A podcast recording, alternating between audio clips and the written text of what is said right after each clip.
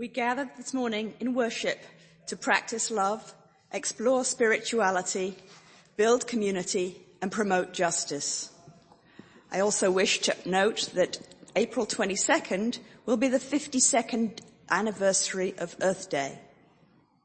This morning, I am pleased to introduce our guest speaker, Reverend Jennifer DeBusk Alvear.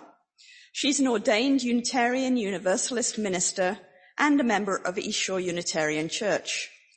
She recently completed her year-long eco-theology certificate program with an environmental nonprofit called Seminary of the Wild.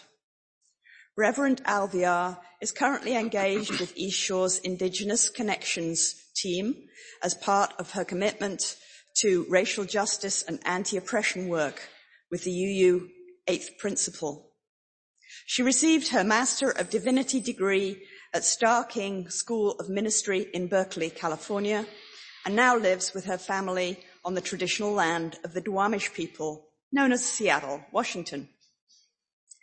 I warmly welcome Reverend Alviar, as well as all of our visitors, friends, and members of this congregation to this special Earth Day service.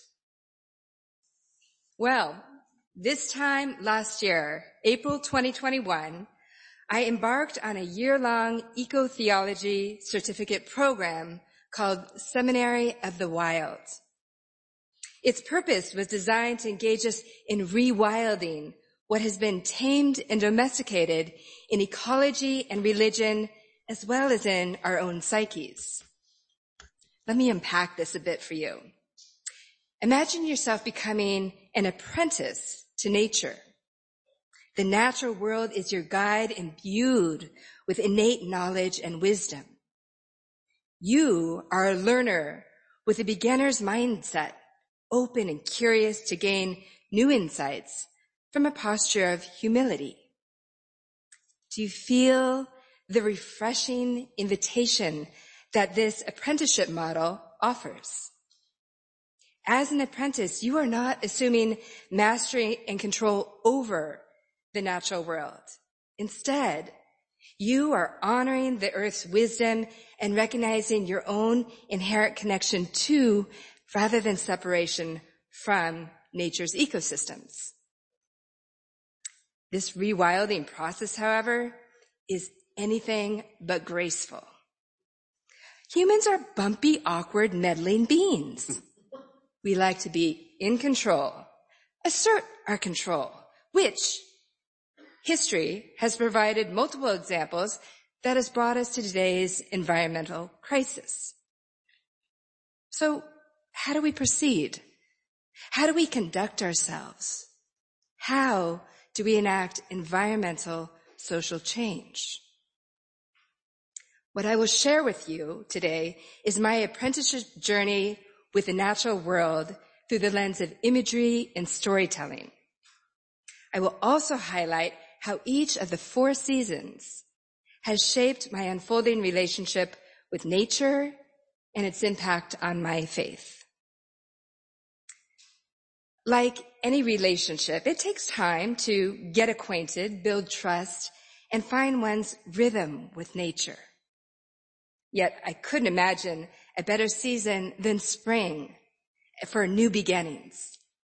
So I stepped out of my home early one spring morning and meandered along a wooded path leading towards Lake Washington. Mount Rainier must have sensed my hopeful yet somewhat shy demeanor because her landscape graciously mirrored my mood and intent. She greeted me with calm water and soft lighting. I felt soothed and eased by her gentleness. Next, I found myself before a stump with moss, ferns, and ivy growing out of her trunk. I peered around the corner and noticed her roots pulled up from the earth. I recalled that fallen trees are often referred to as nurse logs. According to the environmental site called American Forests, nurse logs provide ecological facilitation as they decay offering seedlings shade, nutrients, water, and protection from disease. This helps prepare for the next generation. I marvel at the nurse log's unique gifts of generativity and transformation. Further down the path, I came to a shallow, pebble-strewn alcove nestled between two shrubs. I chose this intimate, watery habitat as my daily meditation sit spot, where I welcomed each morning over my year-long program. As I gradually rose, prepared to return home, I heard a light ringing of what sounded like wind chimes. I followed the sound, peered around the corner, and smiled at the sight. The tinkling sound came from a marina full of boats. They rang like an outdoor cathedral, perhaps a blessing of the bells. This communing with nature is a funny sort of thing. Everything is right there before us. The marina's outdoor cathedral bells, the nurse's log, the nurse log's gifts of generativity and transformation. Mystery itself isn't so much hidden and secretive. It's just that Western civilization has conditioned us to believe that we are separate from nature rather than inherently connected to nature. Consequently, we have, we haven't learned to attune ourselves and our senses to the natural world and read her landscape and language.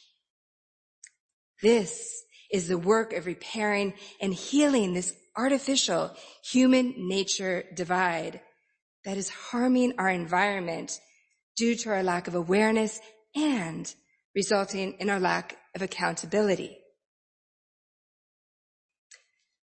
Spring gave way to summer, and summer greeted me with her sheer beauty and boldness. Mount Rainier's white snow-capped peaks shone brilliantly against the deep blue cloudless sky. Magenta sweet peas grew wild along the banks of the lake. I felt a longing stir inside me. In order for me to embody a wilder theology, I wanted to experience a more direct connection to water as my guide. Not just dipping my toes on the banks of the lake, but rather feeling my body contained in a boat on the water with her wild currents moving just beneath me. What a beautiful sacred threshold experience that would be. Fortunately, an opportunity arose that summer, turning my lo- wild longing into a wild calling. My mother invited our whole family to canoe down the Missouri River in partnership with, an, with her active engagement with a conservation organization called American Prairie, located in Bozeman, Montana. This environmental organization's mission is to create the largest nature reserve in the contiguous United States, a refuge for people and wildlife preserved forever as part of America's heritage. Here is a photo of my whole family standing on the prairie with the Missouri River behind us. And here is a photo of my immediate family with my husband Christopher and our daughter Madeline.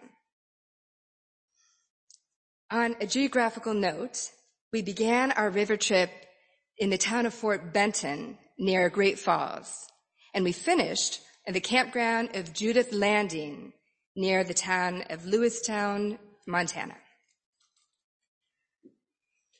Below are a few more highlights of river and rock formations.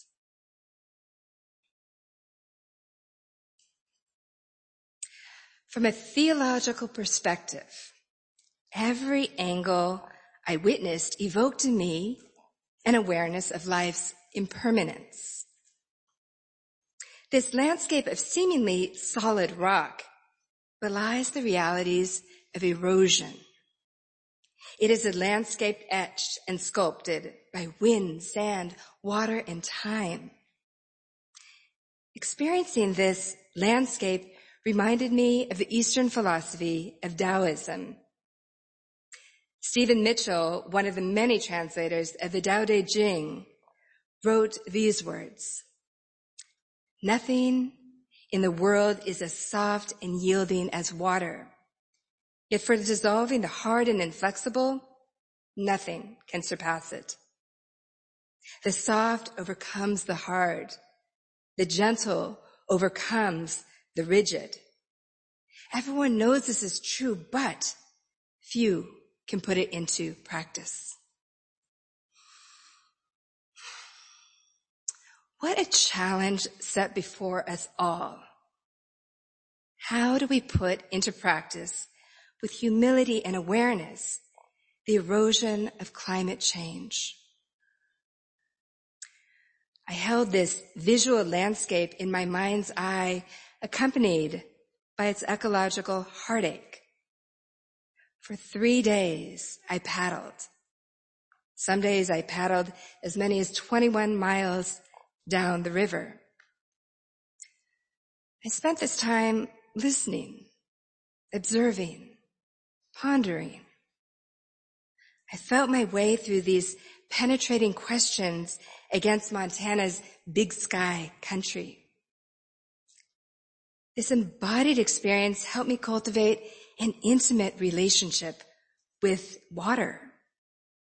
It moved me into an interior space where I experienced beauty, longing, grief, and love all at once. Summer gave way to autumn. I returned home feeling inspired, engaged, and curious. I wanted to embody the lessons I learned from Montana's river trip and adapt them to my own local habitat. In my case, I live on the traditional land of the Duwamish people known as Seattle, Washington. Therefore, Cascadia is my bioregion and Cedar River is my watershed. Early one morning at sunrise, I spotted a team of rowers along Lake Washington.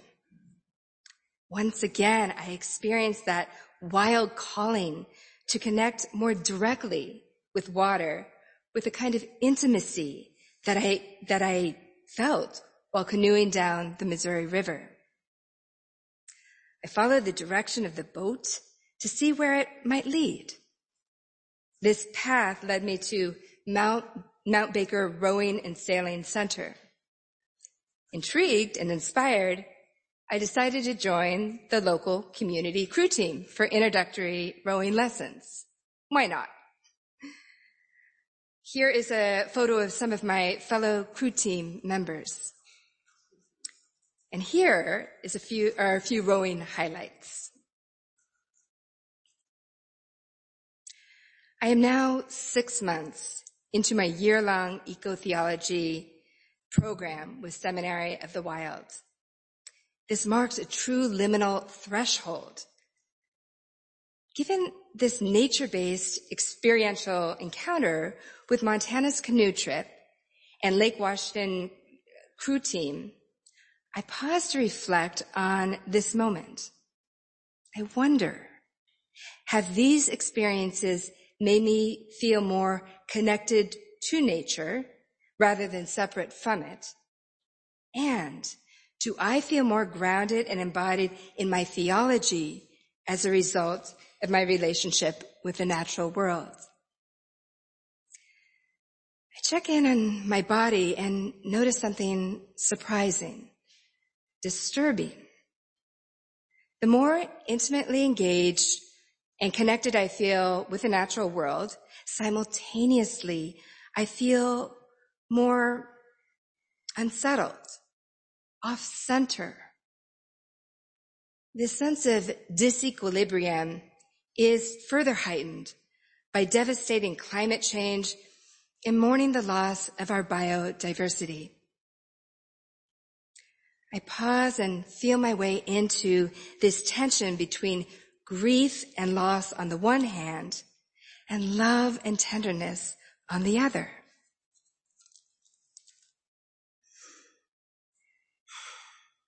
I find myself drawn to explore this question within my own context as a woman, mother, and female religious leader. I reflect on a passage from nature writer Terry Tempest Williams in her book Erosion. Whatever I know as a woman about spirituality, I have learned from my body encountering earth. Soul and soil are not separate. Neither are wind and, and spirit, nor water and tears. We are eroding, evolving at once like the red rock landscape before me. Our grief is our love, and our love will be our undoing.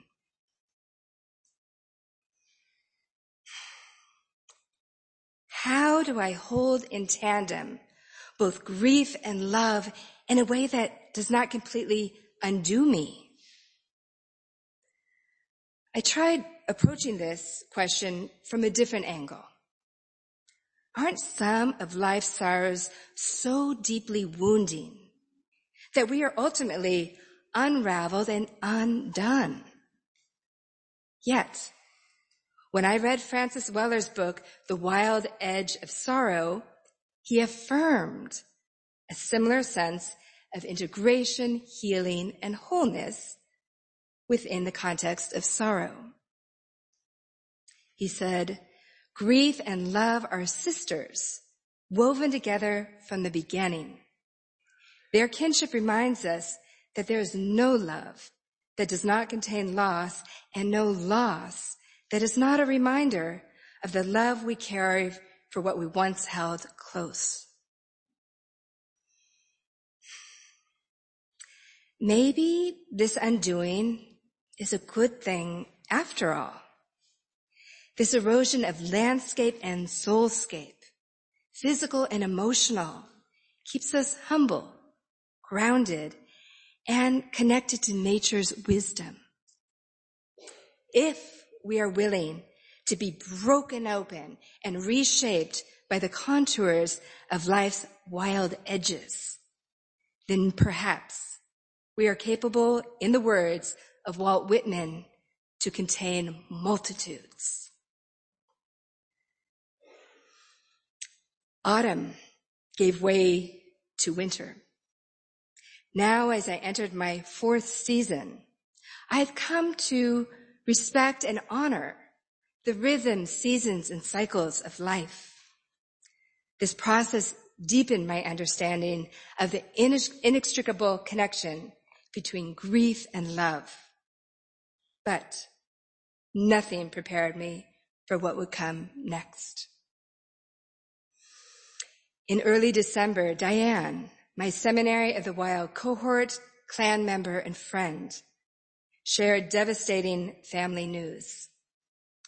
Her 28 year old son, Cameron, died tragically from a rock climbing accident. I felt grief stricken, numb, and at a loss for words. Yet Diane, a newly bereaved mother, found the words she needed to express her grief. She wrote a poem early in the morning of Christmas that she titled Christmas Dawn. Stories of old speak of a baby boy born this day to show us how to live and love. Another baby boy was also born to show me how to live and love. They were both ta- taken from this world, not after a long while, but in their prime. We could not have known how these tragedies would change our world and break our hearts. Life is never more precious than when it is paired with death. To die to our expectations is to truly live. Fear not. Live in love, knowing our hearts will break, then love again. The day after Christmas, December 26th, Seattle greeted me with a white winter. The world felt soft and still in its thick blanket of snow.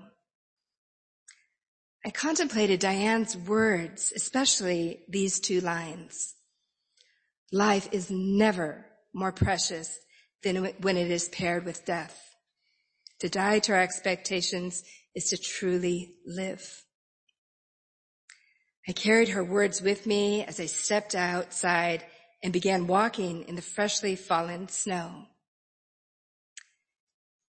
Instinctively, I placed my gloved hand on the snow-covered nurse log as a way, as a way to connect my human body with nature's touch.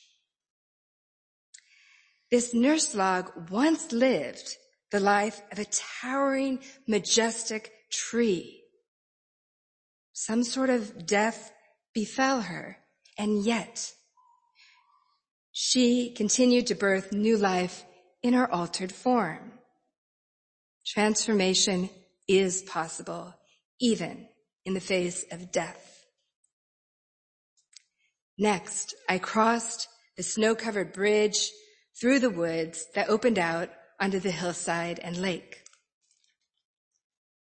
When I reached my meditation sit spot, I beheld a spectacular sculpture of ice crystals with a bird flying over a cloudy sky. As I shifted my gaze and body posture towards a different angle with different lighting, blue sky appeared. These same ice crystals seemed to dance with the branches twirling and with its curves encased with ice and sunshine. Finally, I reached the marina. The boats greeted me with their tinkling sound of bells ringing from their outdoor cathedral. Light, gentle and soothing. And there, in that moment of lightness, I recalled a poem by Jarod Anderson highlighting life's changing forms yet enduring essence. The water in your body is just visiting. It was a thunderstorm a week ago. It'll be the ocean soon enough. Most of ourselves come and go like morning dew. We are more weather pattern than stone monument. Sunlight on mist, summer lightning. Your choices outweigh your substance. This year-long eco-theology program has made me rethink the meaning of the word faith. So often we associate faith with something solid, as in, this is the bedrock of my faith. This is the cornerstone of my belief. A solid, unshakable faith. Yet, when it, my experience of canoeing down the Missouri River reflected a much more fluid, nuanced existence. This watery habitat reminded me that nothing is as solid as it seems. We are all shapeshifters whose identities are more permeable than we realize or might care to admit. There is a wild edge here but this wild, untamed element is what makes me feel most alive. What is often asked of religion is this. What do you believe in? What is frequently expected is some form of a creed-based response. However, I don't believe that this traditional Q&A gets to the heart of what truly matters. Instead, I propose reframing the question in these words. What do you pay attention to? Specifically, what nature-based practices do you engage in to help you remember and honor your innate belonging to the earth and creation. How do you attune your senses to read nature's landscape and language and lead you into greater awareness and accountability towards caring for the environment? Life is dynamic, not static. As Mary Oliver expressed in her poem, A Summer's Day, I don't know what a prayer is, but I know how to pay attention. Traveling these four seasons of nature and faith has affirmed for me this truth. Taoist philosopher Lao Tzu was right. Nothing in the world is as soft and yielding as water. Yet for dissolving the hard and inflexible, nothing can surpass it. May we stay soft and flexible in caring for the earth as well as caring for each other. And in the face of ecological heartache, may water's wisdom remind us that we contain multitudes. We are more fluid and permeable than we realize. Grief and love will test our wild edges.